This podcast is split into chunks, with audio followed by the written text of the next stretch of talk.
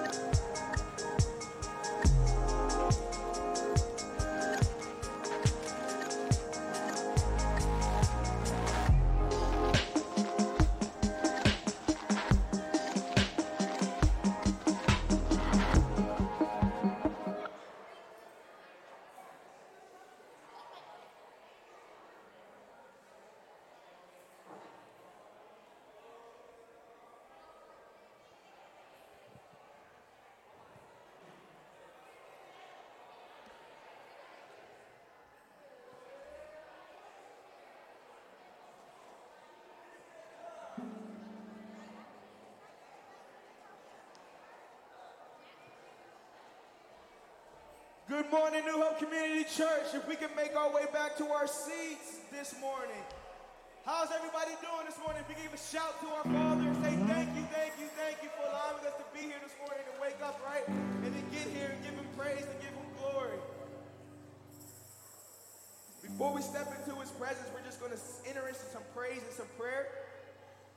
So if we can all make our way back to our seats.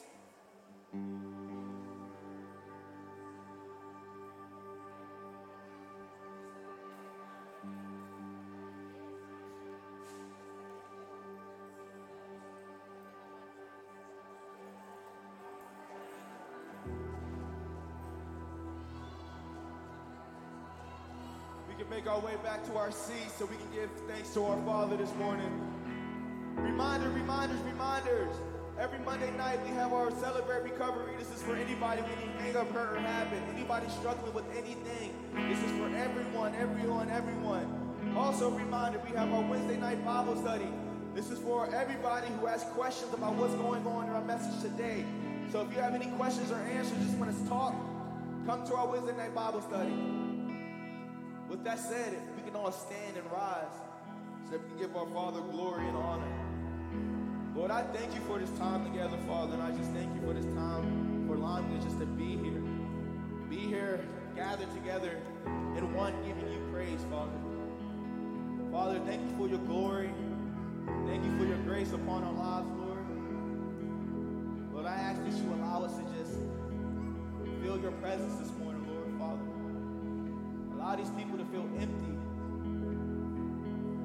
their stresses, empty their pain, empty their hurts, empty their burdens, so that they can gain everything from you this morning, Lord. Everything, everything. Father, fill them up with your grace and your power, Lord. Show them your glory, show them the way, show them your path, show them your strength. And in Jesus' name we pray.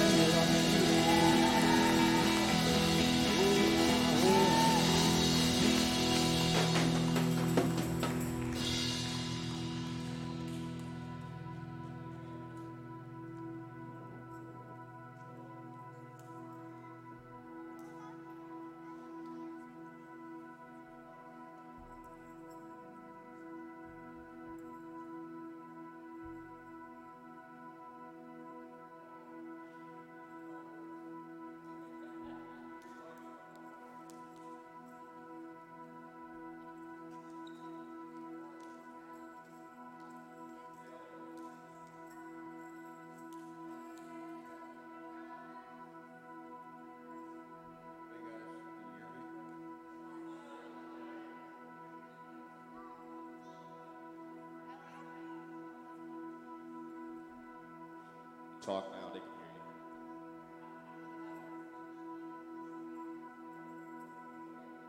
you. If you can use the handheld one.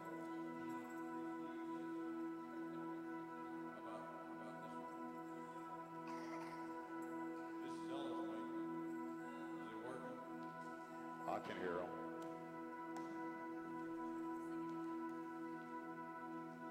How about now?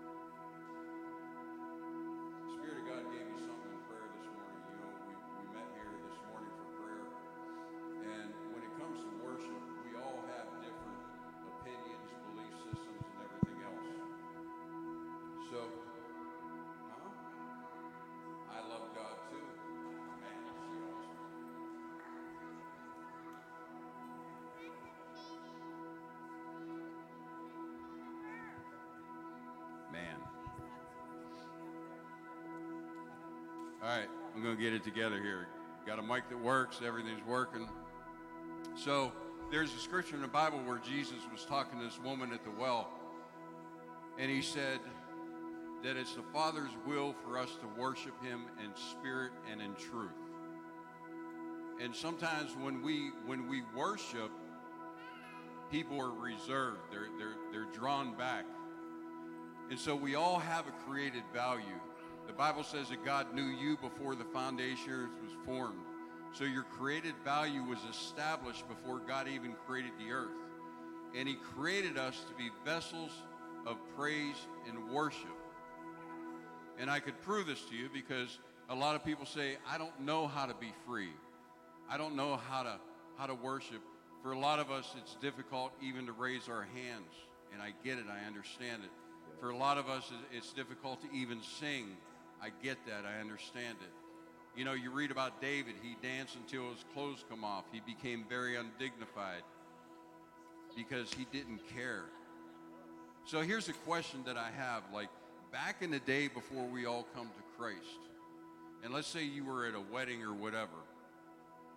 Man, I'll bet you didn't have a hard time cutting a rug at the wedding. Come on.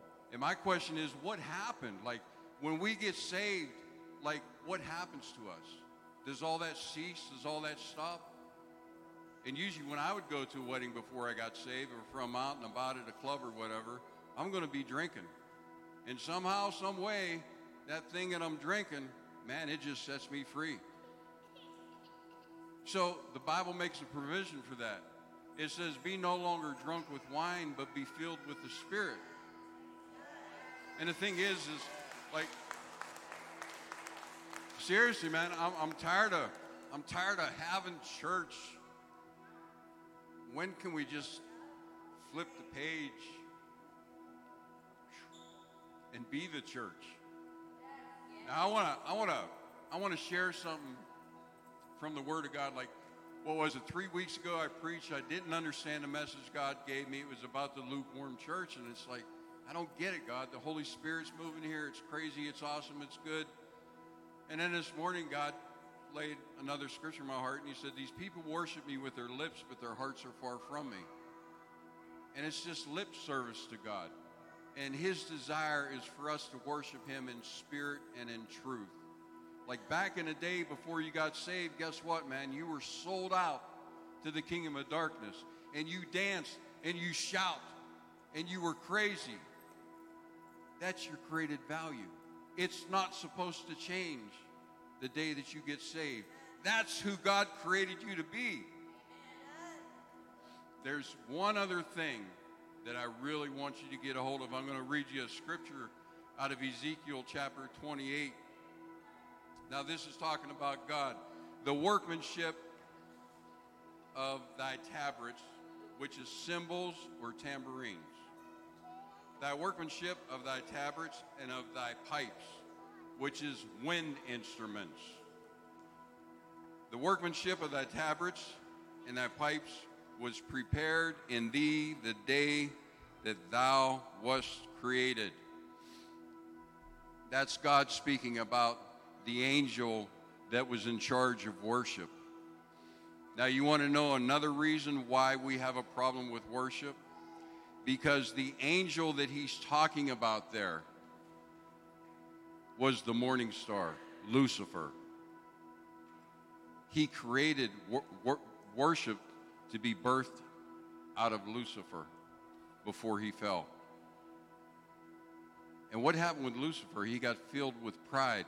I asked Clay this morning, I said, Man, why do you think it is that people will not enter into worship? And he said, Because they don't want to look like a fool. And I said, Well, that's only one thing that's pride. And it's like, man, Jesus was beat, he was nailed to a cross, he was naked. And I'm wondering if he wondered about looking like a fool. He who knew no sin became sin for us, and he paid the price for it for us. Man, if anybody had to look like a fool, it had to be him. So, how much more should we not be worried about looking like a fool? Listen, I'm just asking you drink of the Spirit this morning. Whatever your comfort zone is, please step out of it. If that means, man, I've never raised my hands before, I encourage you, just lift your hands and surrender. When the cops when the cops pull you over, first thing you do, you raise your hands, you surrender. That's what God wants here this morning. When I say step out of your comfort zone, for some of you, that's going to be raising your hands. For some of you, it's going to be the first time that you dance this morning. For some of you, it's going to be the first time that you sang this morning. For some of you, God's going to give you the capacity and ability of looking at people that are still in that bondage. And God has called us to be bondage breakers.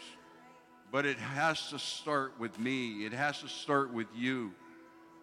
If you want to be a chain breaker, let the chains fall off of you this morning. So let's worship God this morning in spirit and truth. Let's not let this just be another Sunday. Let's give Him all that we have.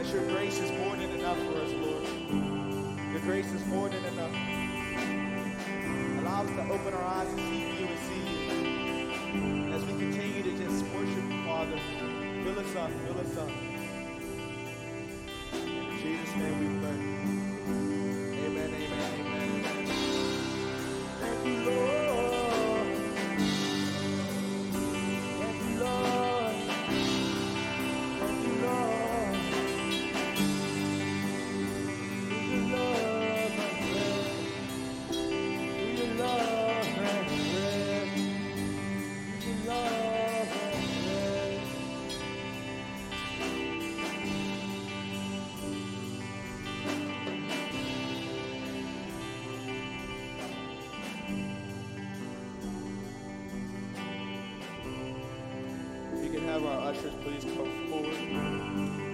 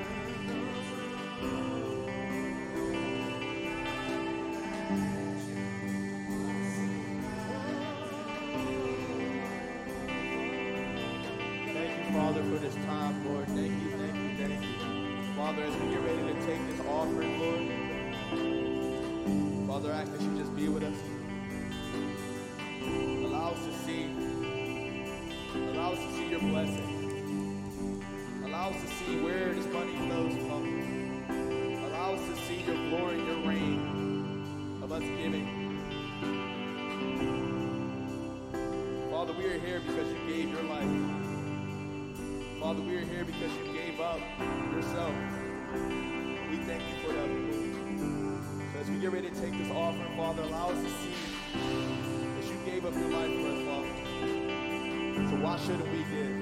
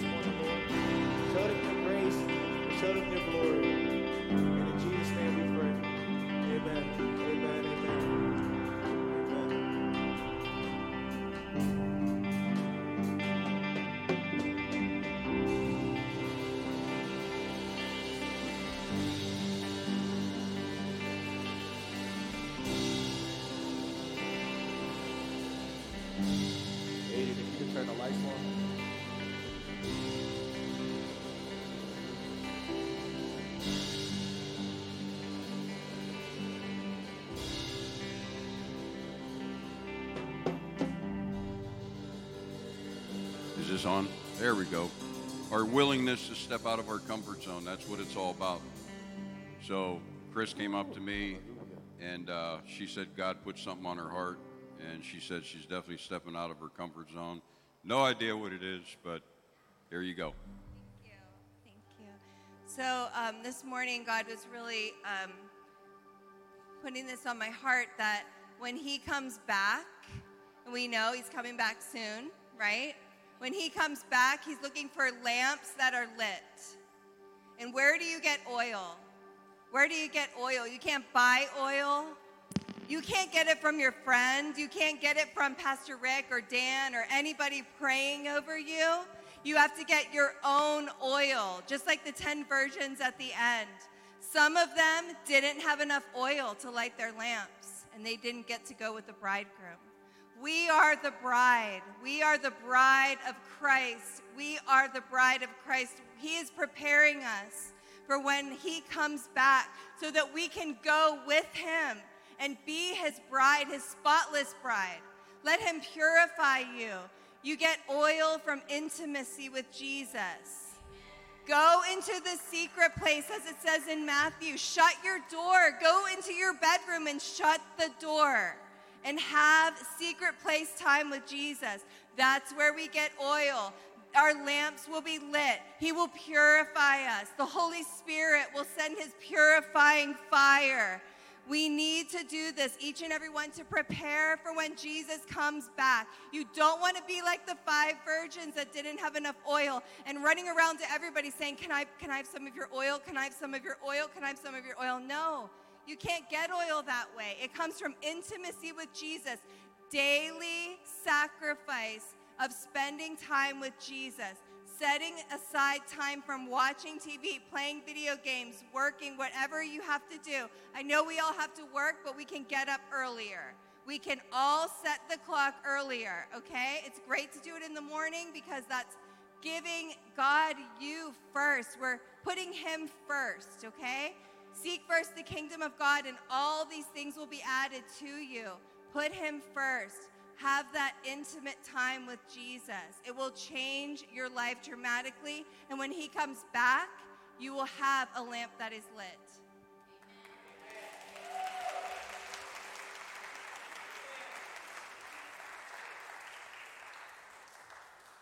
Well, Chris just took my message, so I'm serious. I'm serious that, you know, this morning it was about it was about Jesus.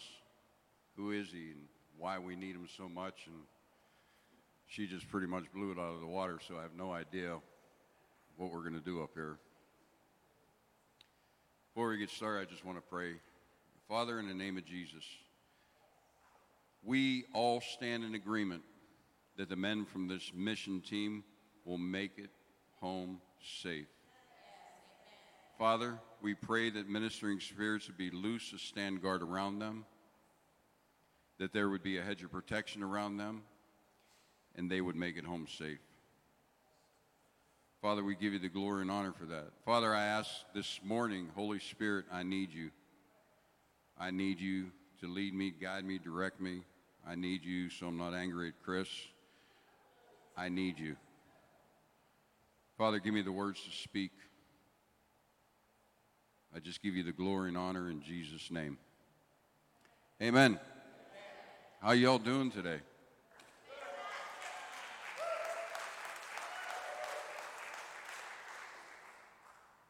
Uh, yeah.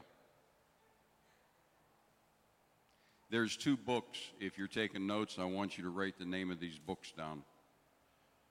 Uh, add it to your library. If at all possible, we need to get copies. We need to have them in the back for sale or whatever. But two books that are very, very important, in my opinion, and this, this is just the opinion of the short, fat, bald guy. Uh, the first one is called Foxe's Books of Martyrs. Uh, it will definitely challenge your faith. Foxe's books, Foxe's Book of Martyrs. Uh, it'll mess you up.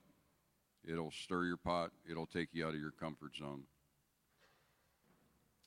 And the second book is this one here.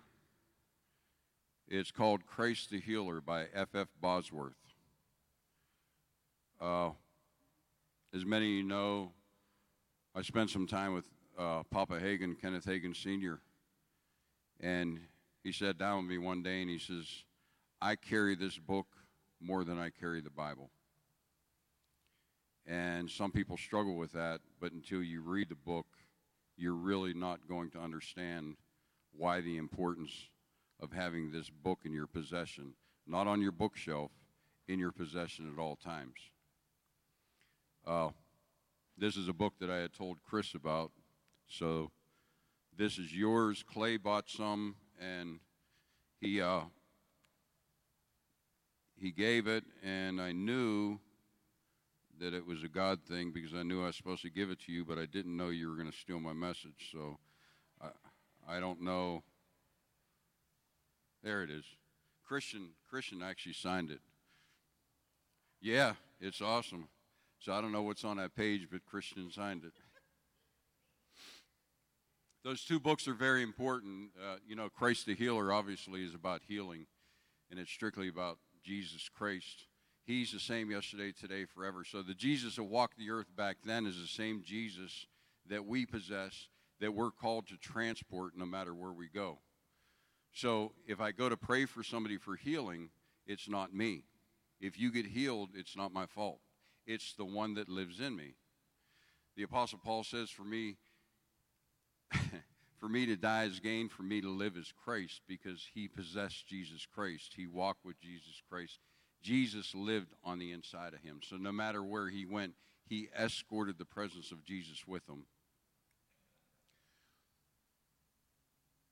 One of the scriptures that God's put on my heart today, and it's kind of an extension of last time that I, that I was up here, and I couldn't quite understand why God would have me teach about the lukewarm church when we go to that church.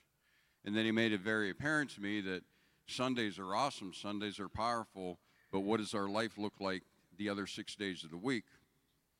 And a scripture that God gave me, and this message is kind of it's kind of mixed, but it deals with faith. And so we all say that we have faith. We we have a measure of faith. Agree? My question to you this morning is what kind of faith do you have? You may look at me like, what are you talking about? Is your faith alive or is your faith dead? It's like, I have no idea what you're talking about. So, in the book of James, chapter 2, at the very end, it says, As the body without the spirit, another translation for spirit is breath. As a body is without breath, the body is dead. So, faith without works is dead. We come here every Sunday, we hear some awesome messages. Pastor Rick puts out some very, very good stuff. And the last time I was up here, I said, you know, we take those messages and we put them on a shelf. And many of us here are very knowledgeable. Many of us here are very qualified to take the Word of God and teach the Word of God and preach the Word of God. But if we're not doing anything with the Word of God, then our faith is dead. There's a lot of people that I deal with. Uh, some go to this church, some don't go to church, and they just don't believe that healing is for today, that the gifts of the Spirit are for today. And, you know, my question is this if Jesus is the same, Hebrews 13 8, if Jesus is the same yesterday, today, forever, he never changes, My question is what's changed? At what point did healing stop? At what point was the baptism of the Holy Spirit done? If he's the same, the only thing left in this equation is me. If he didn't change, I must have changed. And my theology must have changed from the Word of God. If it is written, it's truth. And I think a lot of times, because of life circumstances, situations that we've been through in life, uh, a lot of times we get crushed by what's happened in our past. And so we become born again and we start this walk with Jesus, and the enemy will never stop. The enemy is always going to be in your ear, reminding you of your past, your hurt, your pain, the things that you did wrong, the people that you have hurt, the people that abandoned you, and the people that you have abandoned. There's not a day that passes by I don't wake up and here's the enemy speaking in my ear. Now I have a choice in that matter. What am I going to do with it? I hear it, but am I going to listen to it? There's a big difference. The enemy's just doing what he's good at, speaking lies, because he wants to remind me of my past, my past failures, my, my past craziness. And the Bible says Jesus has come to set me free.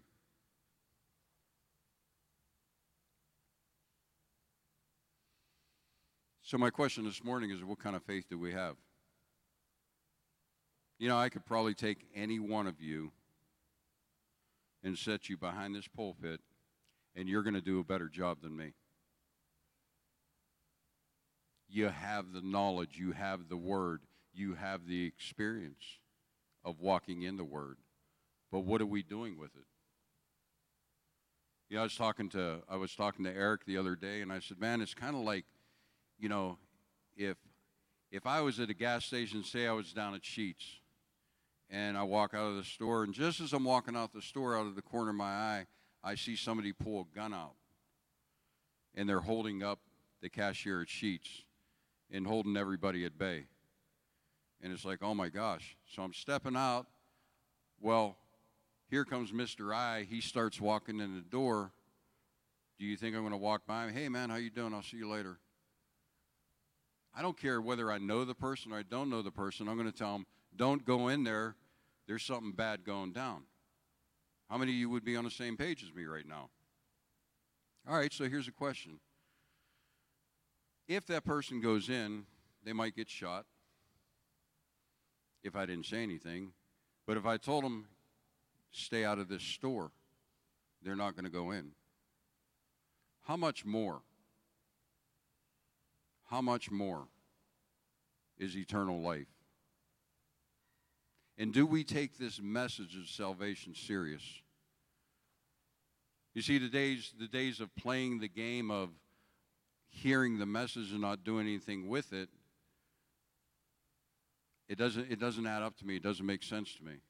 Like if we're sold out for the things of Christ, what are we doing with it? You know, the days of, I'm tired of inspiration. I'm tired of inspirational messages. There's a huge difference between inspiration and transformation. And it should be the messages that are preached here transforms lives. It's like the grace of God. The purpose for the grace of God is to transform the heart so I'm no longer the same person that I used to be. Sometimes it becomes difficult because as many messages that have been preached up here and things seem like they're kind of I don't know lukewarm or dead or whatever the case may be. And I know there's some of you in here that are sold out and you're on fire. Uh, I need to increase. Let me preach to myself some more. I'm the one that needs to increase. I need more. You see, I don't, I don't really fit out in the streets, but here's a bigger problem. I don't really fit in here. And it's like, where, where the heck do I fit? I fit in the kingdom of God. I'm a son of God. And he's called me to reach the lost. You know, when, when Jesus said, I came to seek and save that which was lost. Jesus didn't say, I come to seek and save those who were lost. He said, I come to seek and save that which was lost. Oh, what's the that? Let's go back in the garden, Adam and Eve. Sons and daughters of God. He made him the Father, the Son, and the Holy Spirit made Adam and Eve in their own image. Just as they are three, we are three spirit, soul, and body. God gave them dominion over the whole world. And at first it was Adam. Basically, he gave Adam with the, the world with a fence around it. And God says, nah, this isn't good. I need to give you a helper. It was incomplete. Adam had everything. He had the world. He named the animals. He, he did whatever he wanted to do. And God says, no, this is incomplete. So, God put Adam into a deep sleep, opened up his side, removed a rib, and he made woman. You see, they carried that dominion all the way until the day that they believed the lie that the enemy spoke to them. And when they fell into sin, they lost that dominion. They handed that dominion over to Satan. You know, God knew that Adam and Eve were going to mess up. Because the Bible says before the foundation earth was, was formed, the Lamb of God was slain. So God knew they were going to mess up. He was slain before the foundation earth was formed. And isn't it kind of ironic that the birth of Adam's wife came from his side? And God had to open it up. Isn't it kind of ironic at the cross? the last thing that they did was they pierced the side of Jesus, and out of it flowed blood and water. And the bride of Christ was birthed, beginning of the church. All the way from the Old Testament, it's been foretelling about Jesus, who he is, what he is. Talks about salvation Let's take another one, Noah. Like that was that was a pretty crazy one. He speaks to Noah, gives him the measurements on the on the ark. Can you imagine the backlash that he got from people walking by? Like, what are you doing? Now? And and how long it took him to build that? Now anybody was welcome to come in and help, but nobody did. And that ark represented salvation. And when the floods came, when the water came, the door closed.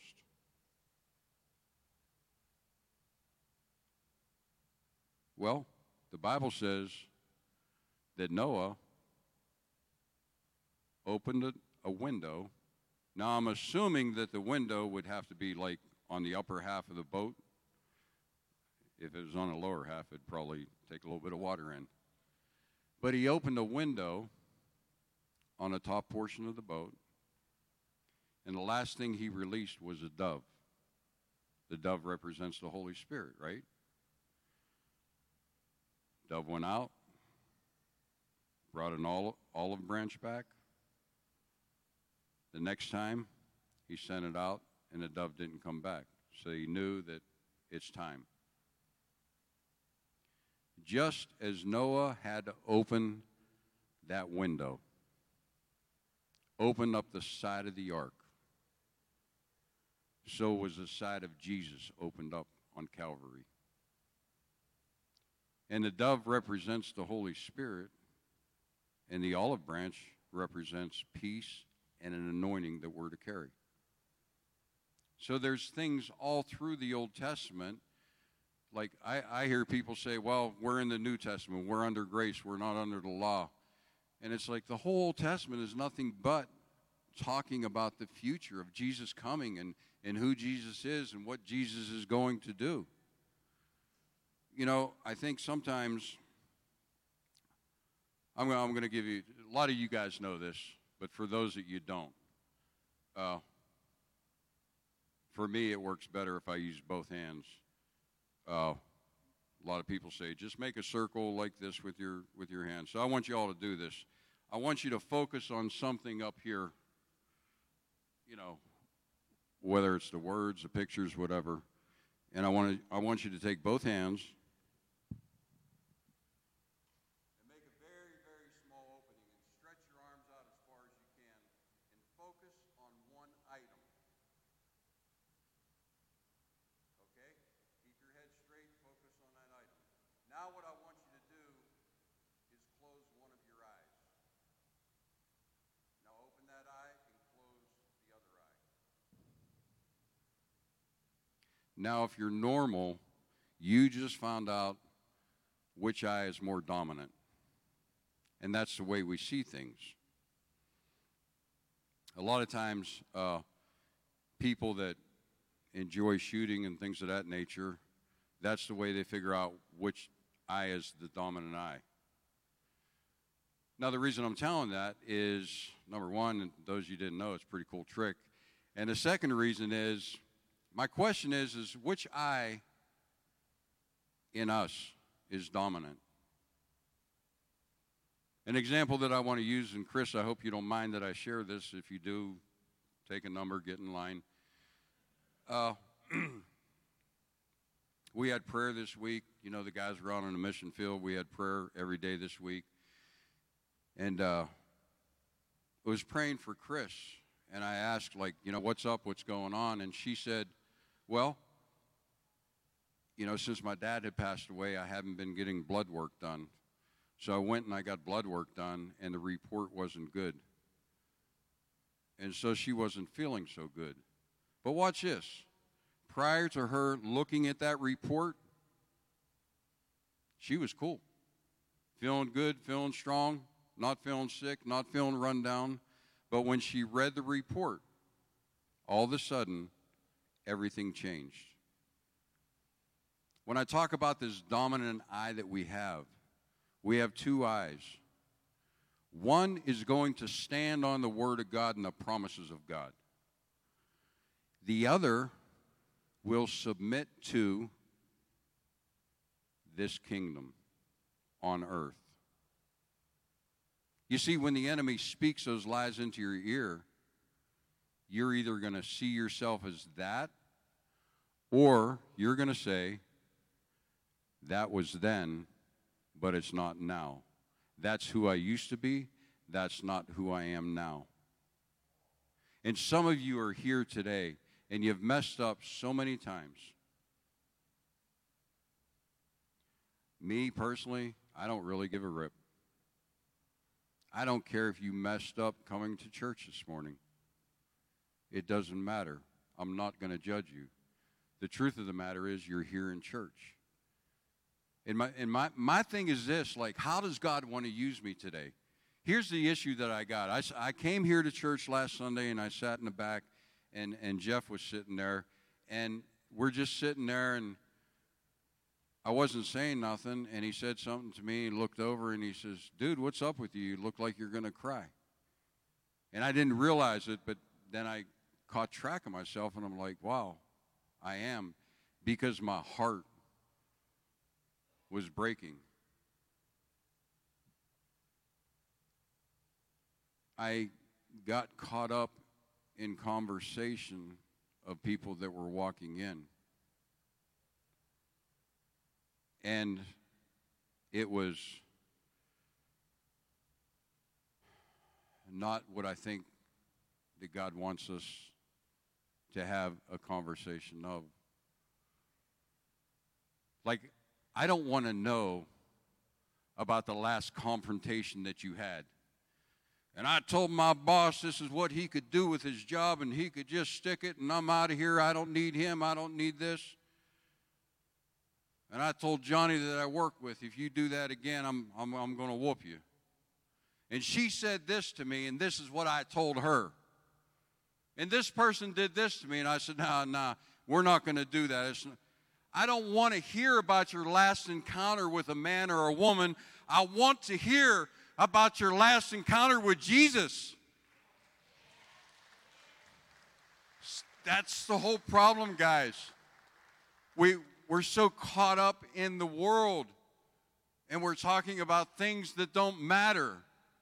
And look, at the end of the day, if I'm talking smack on somebody, it's to make me feel better about myself.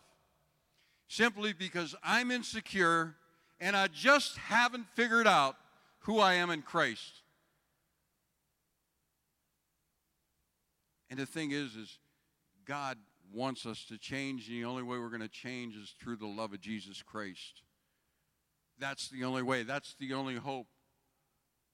And see, we're out here doing our thing and we're running the streets or whatever we're doing, and it's like, why?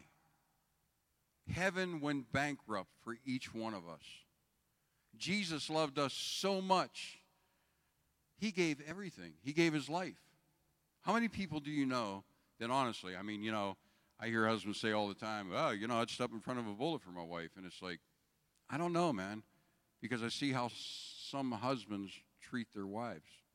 So I question it. It's like, are you stepping in front of that to get away from her, to be with Jesus, or what, what's the deal here? Everything that we do in this walk, everything that we do in this life, it should be because of Jesus. The love for Jesus, the love of Jesus. You see, we get so caught up in, in, in rules and regulations and tradition and religion, we forget about Jesus. And it's just like it's just like what Kim said up there when she stole my message. It's about spending time in the presence of the Lord, not just here on Sunday, but all week long. And what does that look like?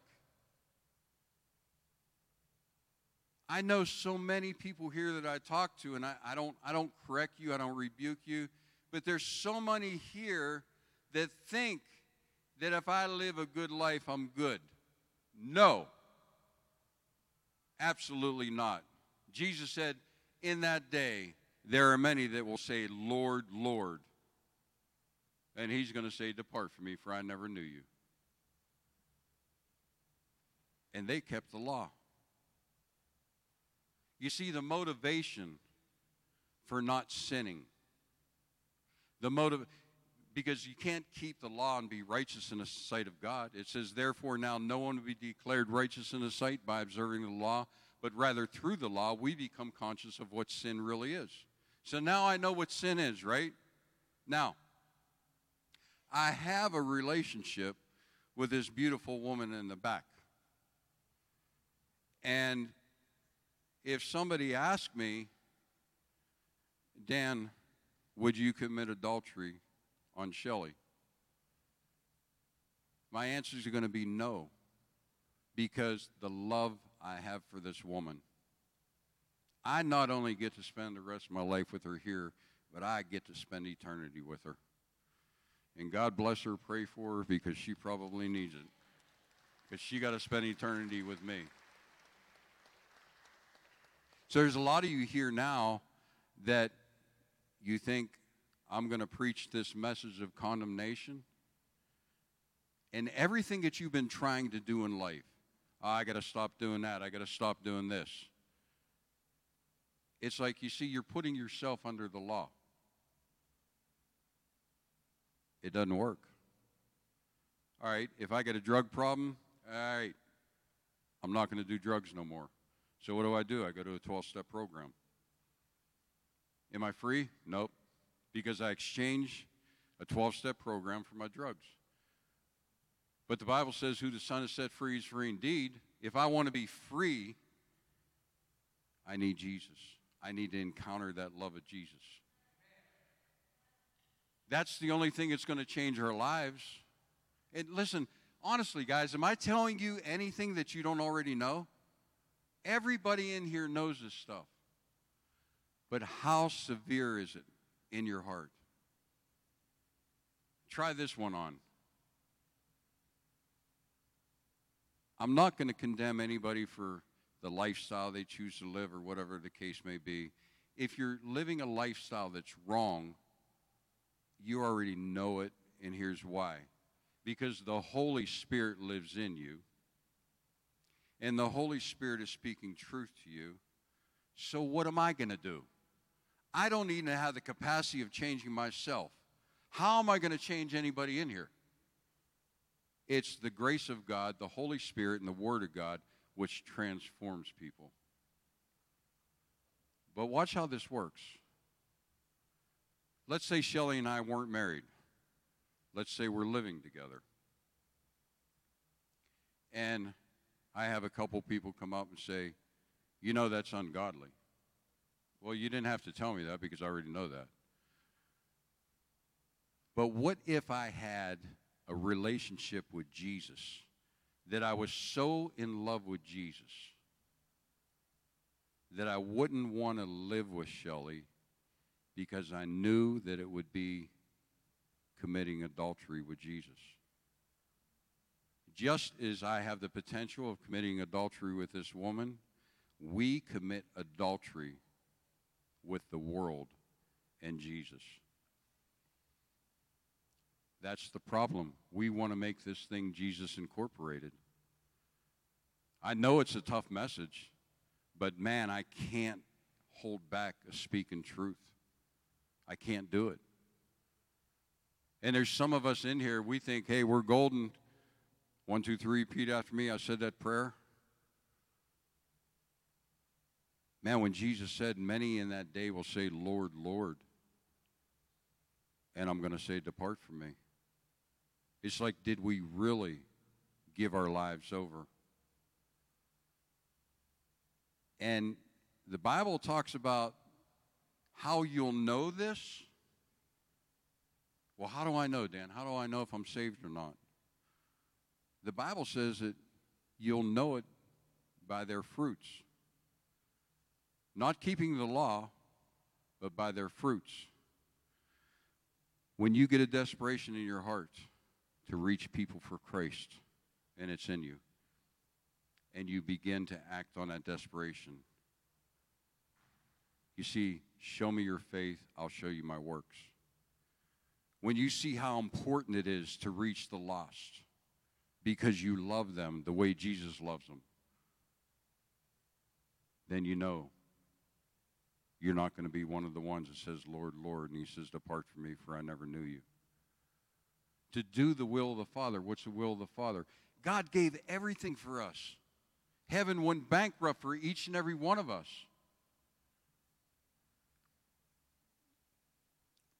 Tony. Hey, for you guys that don't know me, I'm Tony. This is my wife, Kim. Most people know us because we've been around for a while. And everybody thinks we're good. Everybody thinks that we're, we're, we're running with God. We're doing great. Our marriage is awesome. Two days ago, we about ended it. Two days ago, we were both done, like walking away from one another. We want none, nothing to do with one another. I sat down and I prayed. I said, Lord, you got to do something. Show me that you're real. You got to make this work. Because without you, it's not going to work. About four hours later, he made it work. Wasn't, I didn't want it to take that long. I wanted it right now. But, you know, Kim and I now we're, we're, we're, we're trying to have that intimate time together with the Lord with just her and I, even if it's for five minutes. And in the past two days, it's brought us close. So I'm asking my family to hold us accountable and ask us that we pray together today. If you see one of us out and about, even on Facebook, text message, whatever it is, get at us and say, hey, did you guys pray together today? Because God hates divorce. He wants our family to grow stronger, all of us. So if you're struggling in your marriage, if you're struggling in your relationships, take that time, pray together, be together, and allow Jesus to, to fix what, what you got wounded inside of you because we're both wounded people. So I love you guys and I appreciate you. Well, see, that's what it looks like to step out of your comfort zone. Listen, guys, there's only one thing that anybody in here needs, to get set free from. It's not a lifestyle. It's not drugs. It's not alcohol. There's only one thing that you need to get set free from. It's so simple. It's only one thing. The only thing you need to get set free from is you. Holy Spirit's just speaking loud to me. And you see, before I before I come to Christ, I could give you a list that won't end. Ambridge doesn't have enough paper to fill up the things that I did. And God set me free. And people said, Oh, he set you free from addiction. He set you free from sexual immorality. He set you free from all this stuff. And it's like, No. He set me free from me. He set me free from who I used to be so that I could step into sonship of who He's created me to be. A lot of people think that, you know what, in order for me to receive Christ, I got to stop doing this, stop doing it. Uh, I'll tell you what, I will visit you in a psych ward because you can't do it. It's impossible. It says, Who the Son is set free is free indeed. It doesn't say who Brian Key set free, who Dan Lucas set free. It says, Who the Son is set free is free indeed. So, why, why are we trying to reinvent the Bible? Oh, I got to stop doing this and this and this. Yeah, you're right. There's, there's every one of us in here, there's things that we need to stop doing. But the motivation behind stop doing that has got to be because I love Jesus. I love Jesus. As much as I love this woman, I'm called to love Jesus more. And I can't love Jesus until I first step into his love. I don't care what we do in life. I don't care if it's your work. I don't especially I don't care if it's ministry if you are not ministering out of the love of Jesus, you're going to be one on one and say, But Lord, Lord. There's two kinds of preachers, and there's two kinds of believers. The first kind of preacher is sold out fully to the love of Jesus. And he wants to share the word of God so that you get a revelation of the love of Jesus. The second kind of preacher, the first preacher, it's not a vocation, it's a calling. The second kind of preacher, it's a vocation. And he steps up on a stage and he goes to the worship leader. This is the songs I want you to play. These are the things that I want you to do. This is how much fog I want to run. This is how the lights I want to look because I'm going to put on a big show today. And I'm not saying that God can't use that type of preacher, but I promise you, he will be one of the ones that says, But Lord, Lord. There's two kinds of believers those that are sold out to the things of the kingdom of God, and those that show up for the show. It works both ways on any side of the fence. I can't stand by and preach a half a truth because that's a lie. But there's some of you in here today that have been struggling and struggling and struggling with the same thing over and over and over. So I got two things for you. Number one, the only thing you need to be set free of is yourself. The second thing is if you're wanting to quit this because it's the right thing to do, man, I, I don't I don't even know to be honest with you. And I don't want to say it, but I'd rather see you not even quit because you're doing it for the wrong reasons and you're going to wind up relapsing. But if you're quitting because you've experienced the love of Jesus and you understand Jesus and you love Jesus, man, You're going to be up here preaching next Sunday. Bible says be prepared in season and out of season. Be prepared at all times. So, Danny, if I come up to you and hand you this mic, what message are you going to preach? See, that's what that scripture means. I don't know you. But if I hand you the mic, you got something in you, don't you? You could preach it, can't you? I think you can. You see, when you sit down and study the Word, not for your benefit, but for the benefit of others, that's what it's about. Loving Jesus transforms you into something you've never, never, never, never experienced before. Returning that love and loving Him, it's beyond comprehension. You can't understand it unless you've done it. And a lot of people say, I don't know how to do that. Well, here's an eye opener you can't.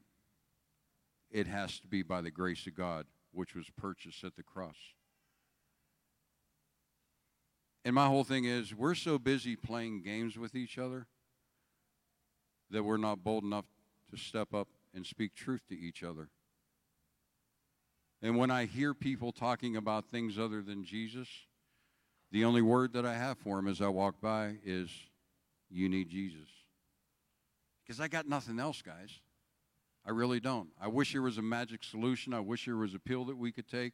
I wish there was a drink we could drink. But this walk with Jesus, this life with Jesus, they say it's a free gift of salvation. Nah. It cost you everything. It cost you who you think you are. Does that make sense? Because who I thought I was was never who God created me to be. So when I was willing to let go of who I thought I was, then I began to understand who God created me to be. There's callings in some of your lives that you've been running from because you don't feel worthy. But I'm here to tell you that's just the enemy barking in your ear. There's radical things that God wants you to do, but you won't do it because you don't feel worthy. Am I present the question to you was Jesus worthy?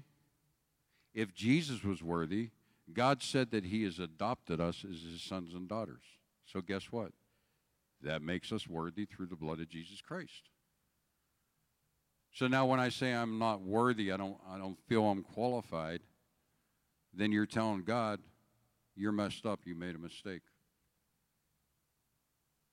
I don't want to be the one that tells him that. What is it take? What does it take for people to get the true gospel message in their heart? What does it take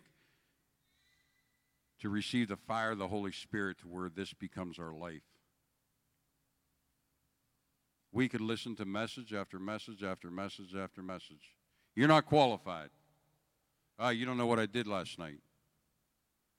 So I'm going to throw Brian out on, a, out on the field here. Brian Keith, he went, he went to the Philippines, right? Y'all know that uh, Brian called me on the way to New York catching a plane with his family? Do y'all know that Brian called me and he said, Hey, man, I know I didn't really talk to you that much today, uh, but I got something to tell you. And I'm like, All right, what's up? And he said, I died last night. And for those of you that don't know what that means, is Brian overdosed the night before we laid hands on him and prayed for him to send him to the Philippines. They had to bring him back with Narcan. So don't tell me how jacked up you are. Don't tell me that you're not qualified. You see, when I grow up, I want to be just like Brian. You know, the Vikings, when they came in to do battle, they would burn their ship because they made a decision. We're not going back from where we came from. We're going to burn the ship, which means we're either going to die here or we're going to possess the land here, but we ain't going back. Now, here's this man of God. He's getting ready to go back to the Philippines. And guess what? He's selling everything, including his house and his vehicle, to make ends to go to the Philippines. You know, since he's been back here, some of y'all have donated money. And since he's been back here because of the donations, they got a, I think it's a 25 by 20 building that they're going they're building a store. They put in two fish ponds with an existing fish pond that he got started with catfish. He sent over Rhode Island red chickens. He sent over rabbits. He's in the process of purchasing turkeys. And there's probably a lot more than I'm forgetting about. Yeah, that's the knucklehead that died the night before we laid hands on him and sent him out. You see, my whole point is I don't care how jacked up you are. You don't know me. You don't know my past. You don't know how jacked up I was at one time. So when I grow up, I want to be just like Brian. I want to be a Viking. I want to burn the ship. I want to take possession of that land. You know, he got a he got blessed with a donation. And I'm not going to say who it was, but some of you have helped Brian and donated Brian. But he called me up and he said, Hey, change of plans. And I said, What's up? And he said, Well, with that money that we got, there's this mountain that these people haven't been reached. And I said, Well, what's their religion? He said, I guess it's witchcraft. I said, Okay. So he says, We can't get up the mountain. We tried on a motorcycle. Somebody has to sit on the front fender because it'll flip over. So he was able to purchase, and they're in the process of doing this, 400 pounds of rice and a way to get the rice up to the mountain. Now, let me ask you a question. These are people that probably never heard about Jesus. And here I am trying to share the gospel message and ask why do we not have the fire of God to see how important it is for people to reach the lost. You know, it's crazy. It's, it's beyond my comprehension. Like if I stood up here and I said, hey guys, God's just really been putting on my heart. We're supposed to start a church in the Philippines. Who wants to go? Who wants to be the pastor? Oh, wait a minute. You mean leave here, leave everything behind? Yeah. Who's going to do that? But God has blessed us with a man of God, a woman of God, and their two children. And they're going to be going back pretty soon. If y'all don't know Brian and Rose, please get to know them. Because honestly, guys, that's a challenge to my faith. And it's, you know, I, I know I talked about this before, but it's just like there's only so much this man can do. Like he's been sending his money over to make this stuff happen. And it just hasn't been until recent days that we've been able to get other people involved and other money involved. But I promise you this God honors the money that's being put out there to help these people. Imagine people that never heard the gospel message, and it's your fault that they get to hear the gospel message.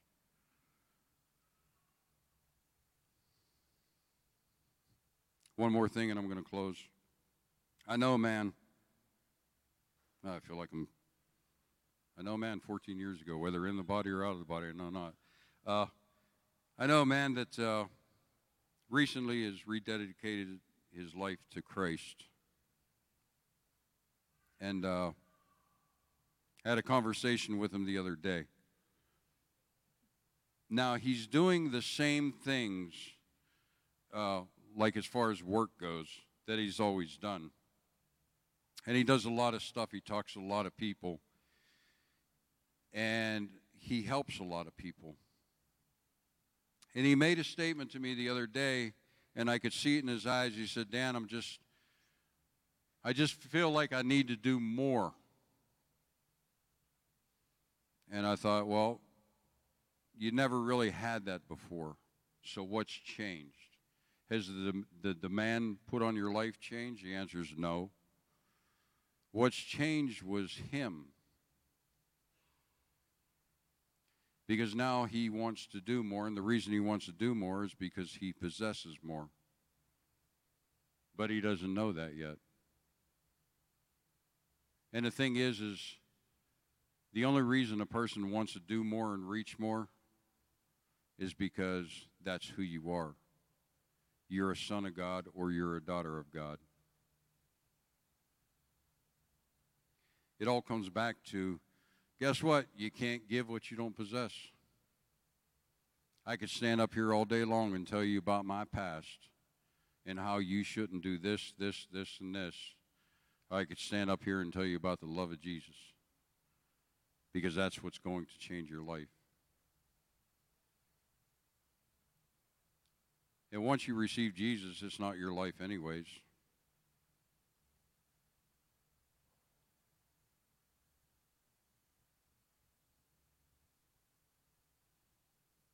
You know, originally, when I was getting a message together, Pastor Rick, you know, the first Sunday of every month we do communion. Oh man, I forgot to make an announcement. This Friday, we're we're having church. Friday at seven o'clock. Sorry, guys. Uh, so Pastor Rick had texted me and he said we're going to do communion and a healing service on Friday. I'm like, all right, cool. That well, that didn't happen because right before he was getting on a flight this morning, he said, "Hey, change of plans. We're going to do like a testimony. I'm sure it's going to be what happened out in California." So somebody asked me this morning, "We doing communion?" I said, "I don't know. You tell me. That's that's not my job." I kind of want to do communion, and I kind of don't want to do communion. And here's why. Because the question is is do we truly understand what communion is? Do we do we take it serious enough? We drink the juice that represents the blood of Jesus that took away all of our sins. And we eat the bread which represents his body that was broken for us. The body that took 39 slashes, the body that was broken for our healing. And you know, there's a scripture in the Bible says, Many of you have fallen asleep in an unworthy manner. And it was simply because people were taking communion in an unworthy manner. They weren't prepared to take communion. It became tradition, it became religion. And the last thing I want is for somebody to take communion and wind up dying. I'd have to answer for that one, I guess, from Pastor Rick. But the thing is, is, is our hearts prepared? And honestly, guys, I'd rather give like a week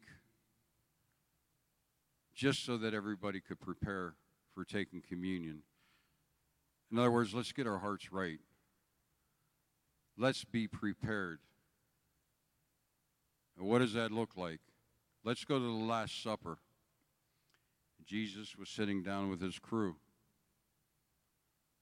In every word that he spoke, they had the understanding we're going to do this to the death. They had an agreement that they are willing to die for what Jesus represented. You see, I could only die for somebody that I love. And that's after I experienced the love that he has for me. But they made a commitment, they made an agreement that they were willing to die. And all of them did except one. They died a martyr's death. So I think rather than take communion today, why don't we just take a week and let's get our hearts right. Let's let's ask God about what's this what's this love of Jesus thing? You see, if I quit this, this, this, and this because it's just the right thing to do, then I'm just going through the motions, and I don't want to go through the motions with my wife, and I know I shouldn't go through the motions with Jesus. If I'm going to make some lifestyle changes, it should be because He loves me and I love Him, and I'm spending time with Him. Some of you are getting this, some of this is over your heads, but that's okay. I know God wants to do a work here today. There's a scripture that I spoke to Charlotte this morning. Uh, you know that scripture where it says, The same spirit that raised Christ from the dead lives in you? We all know that one, right? Because you always hear it preaching. For those of you that have something going on with your body, whether it be sickness, disease, aches, pains, whatever, the second part of that scripture, where it says, The same spirit that raised Christ from the dead lives in you, and it says, and he, the Spirit, will quicken or give life to your mortal body. Do you realize that's one of the benefits of having the Holy Spirit is healing? It says it right there in the Word. Like, if you want to debate, we could debate. I'm not up for it myself. But He will quicken your mortal body. And sometimes there's some of you here that need to hear that this morning this young man up here needed to hear this morning at prayer because he was going through something. He went home and it was a revelation to him. He went home, checked himself, he came back, and he said, I'm healed. I didn't pray for him, I spoke the word of God to him.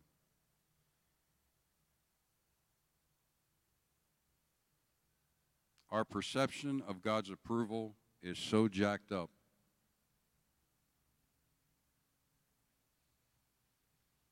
because we look in the mirror and see our past. And the Bible says, study to show yourself approved. If you study the Word, you'll realize you already are approved. That's why He's calling us to study His Word, so we could see ourselves as He sees us, and we're no longer holding back. We're stepping out, we're going after it. Hey, Trey, when you're done messing around over there, if you could. Man, it's good to see a couple in love. Glory to God. What's the daggers for? You're allowed. You're married. It's all good. Here, here, Kurt, Kurt's got something.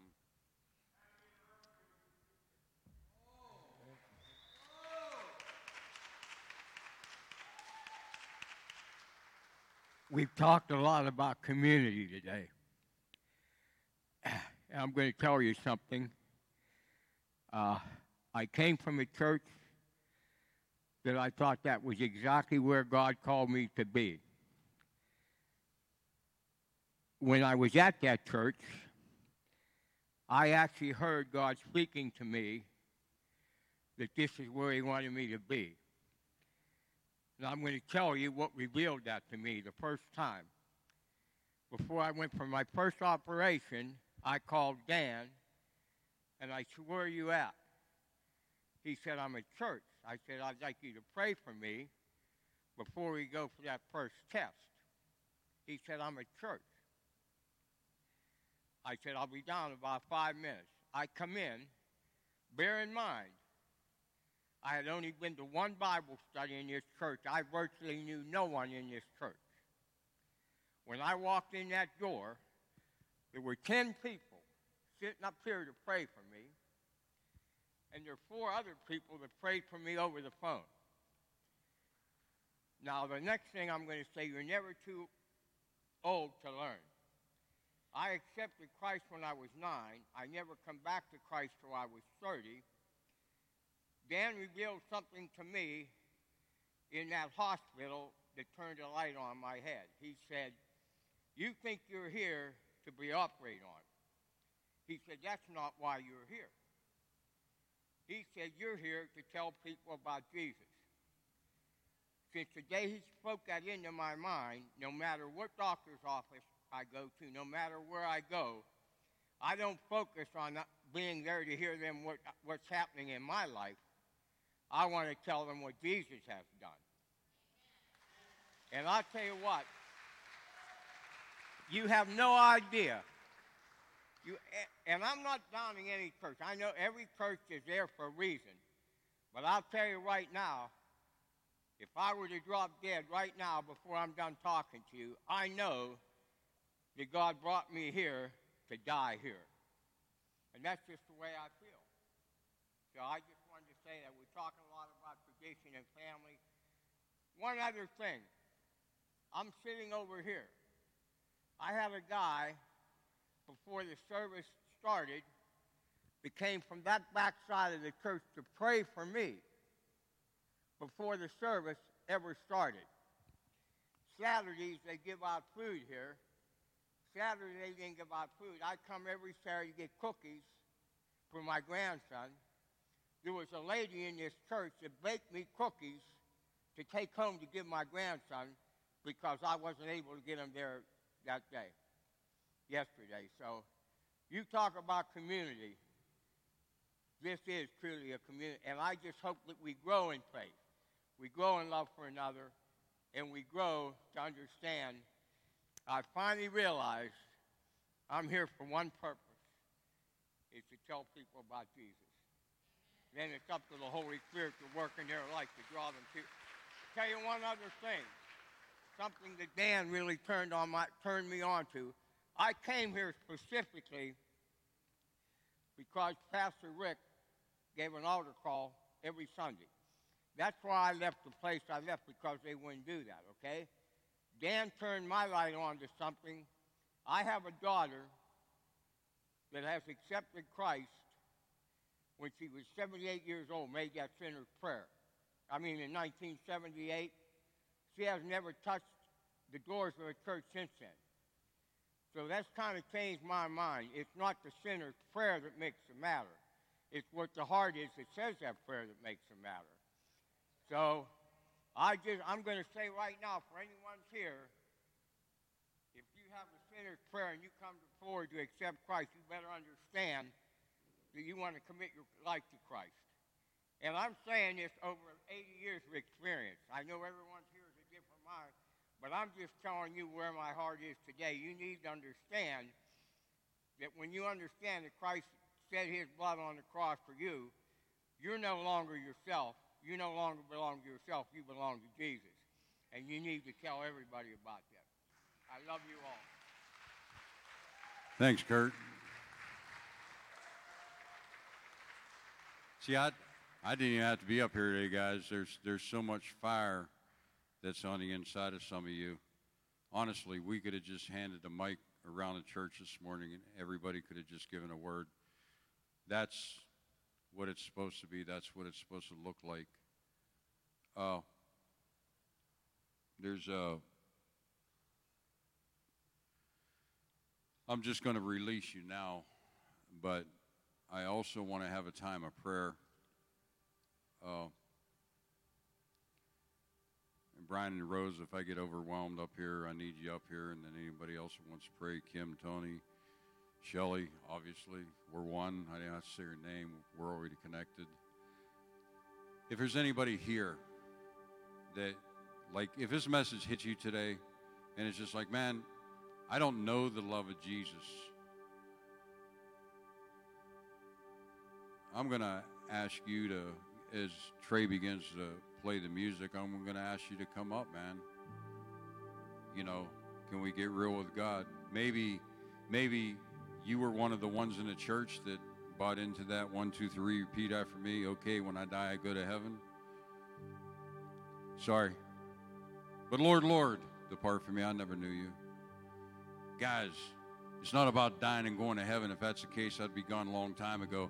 It's about living and letting heaven come into you so that you could change the world. We can't compromise anymore. Like, if y'all want salvation, or if anybody wants more of God, anybody wants to experience the joy of the Lord, anybody wants to experience any of the above, I'm going to ask you to come forward so that I can pray with you. And you guys know when I pray, I'm not one to go down the line and hit everybody. So if there's a line up here, you all got to help me out because I'm just not, I'm not wired that way. Uh, but some of you have been carrying some burdens with you. Most of the burdens that you're carrying with you, I want to make sure I get this right. The stuff that, that's weighing you down, the stuff that's on your shoulders this morning, the burden that you walked into this building with, it has nothing to do with you. It has to do with peop- with what people have said about you and how people have treated you. And that's why you have a heavy heart this morning. And the only reason you could have a heavy heart from that is because you're not free from yourself. So sometimes it's just as simple as coming forward and being set free from the things that weigh you down or being set free from yourself. I know that's going to like make a few of you step out of your comfort zone. But everything that anybody needs is up here right now. And the question is is are you willing to step out of your comfort zone to receive what God has for you? Y'all could leave if you want to leave. You could stay in worship if you want to stay in worship. I know there's some of you kind of antsy you get out of here because that airplane should be touching down pretty soon. That's not permission to leave. You stole my message. You got a book. You stay where you're at.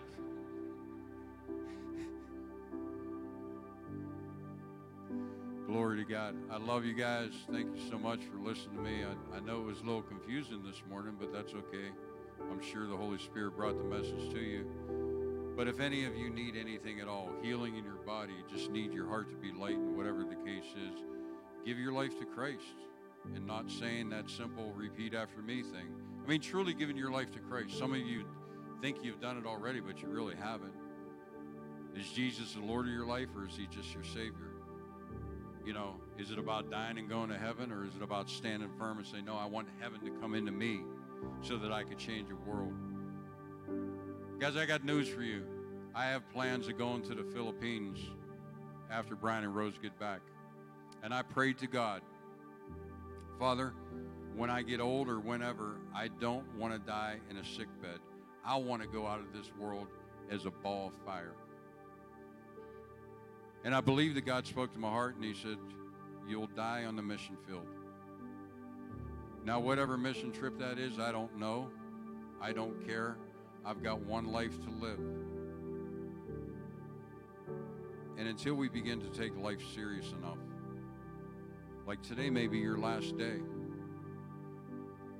And this is usually where I try to guilt you into receiving Jesus Christ.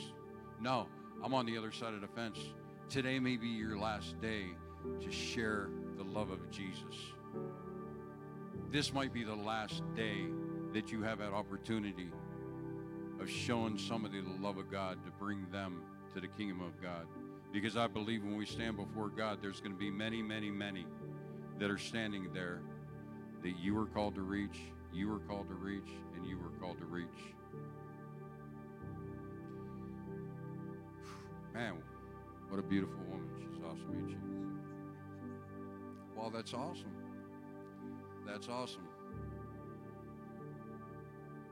So, God knows the things that you've been through in life. And this isn't about just saying a prayer, one, two, three, repeat after me. This is about, like, dude, I don't want my life, so I'm giving it to you. So I just want you to pray this. Father God, Father God, I come to you I come to you in the name of Jesus. in the name of Jesus. I confess with my mouth I confess within my mouth that Jesus is Lord, that Jesus is Lord, and I believe and I believe that you raised him that you raised him on the third day. on the third day. Jesus, Jesus, come into my heart, come into my life. come into my life. I give you my life, I give you my life, and I receive yours. and I receive yours. Holy Spirit, Holy Spirit, come and fill me. come and fill me. In Jesus' name. In Jesus' name. Amen. There's a party going on in heaven, and there's a party going on here. Glory to God. Hey, listen, guys, there's one other thing. This week, I want to put a challenge out to you. Uh, the baptismal's over there, and I think the last person that was baptized in that was Paul's wife Annette. And since then, we haven't done nothing with the water, but that's like between three and 400 gallons of water. I don't want to dump it because it costs a lot of money to fill back up, but I will make.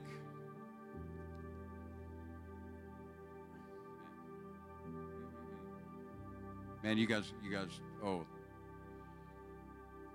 I promise that I'll come in this week. I'll clean all the bugs out. I'll shock the water, and it'll be crystal clear next Sunday. If you all promise me that you will try to reach somebody for Christ and to bring them to church next Sunday so that you can baptize them. It's not the pastor's job to baptize people. And don't be afraid. See, this is about growing, this is about discipleship. If you need help with that, Pastor Rick or myself will be right there by your side. You can't mess it up, it's impossible to mess up. So I'll be willing to do that, get that squared away. Are you guys willing to try to reach out this week and try to share the Word of God and ask people, have you ever been water baptized?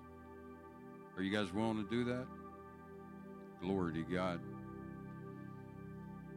All right, Trey. Let's see what God's going to do now. Are you going to steal my song, my message?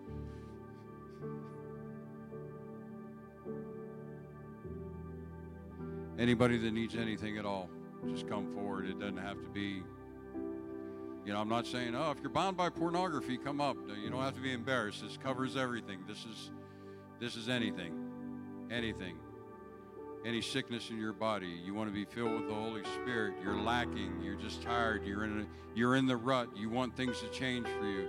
Don't be shy. Come on up. God has what you need here.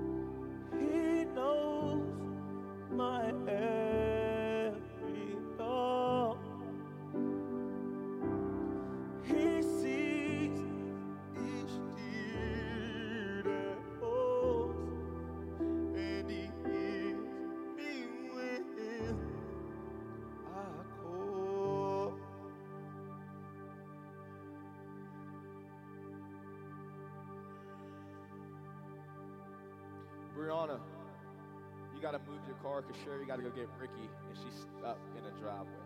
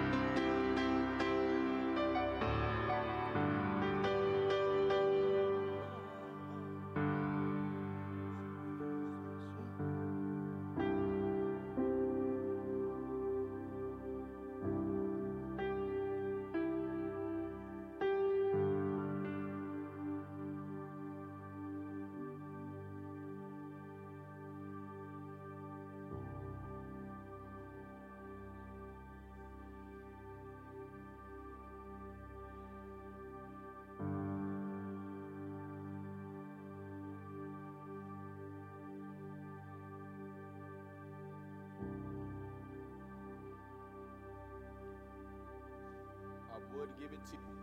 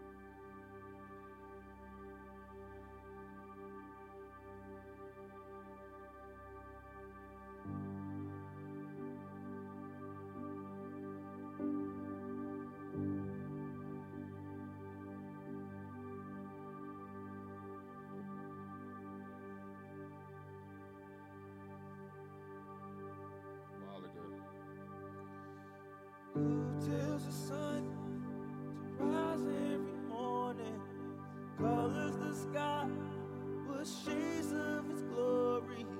Wakes us with mercy and love. Jesus loves. Who holds the orphan, comforts the widow, cries for injustice feels every sorrow, carries the pain of his children.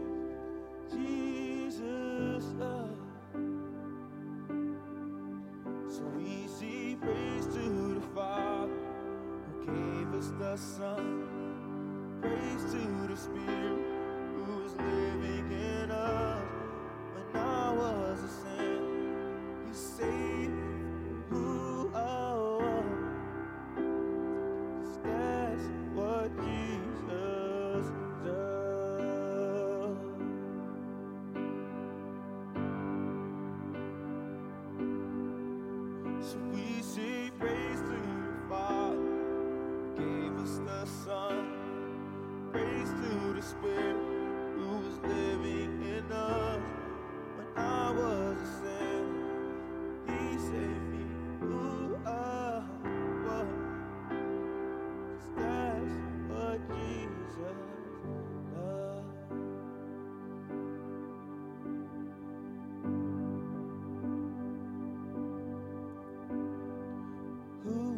understands the heart of the sinner, showers his grace all over our sins, washes us clean with his blood, Jesus.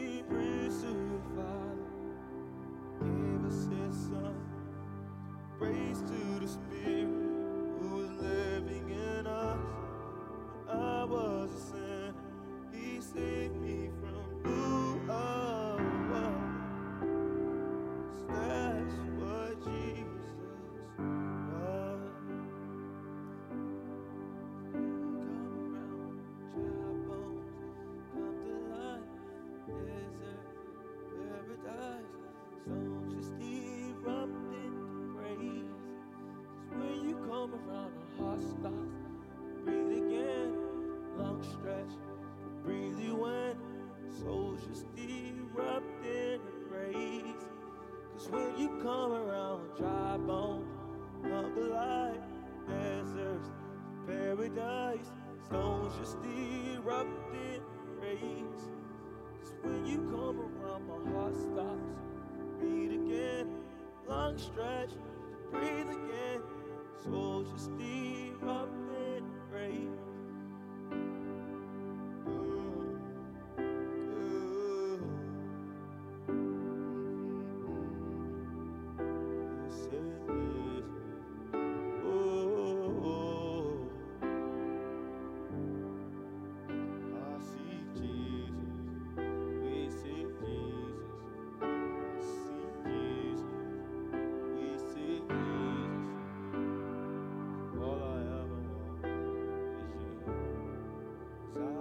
day.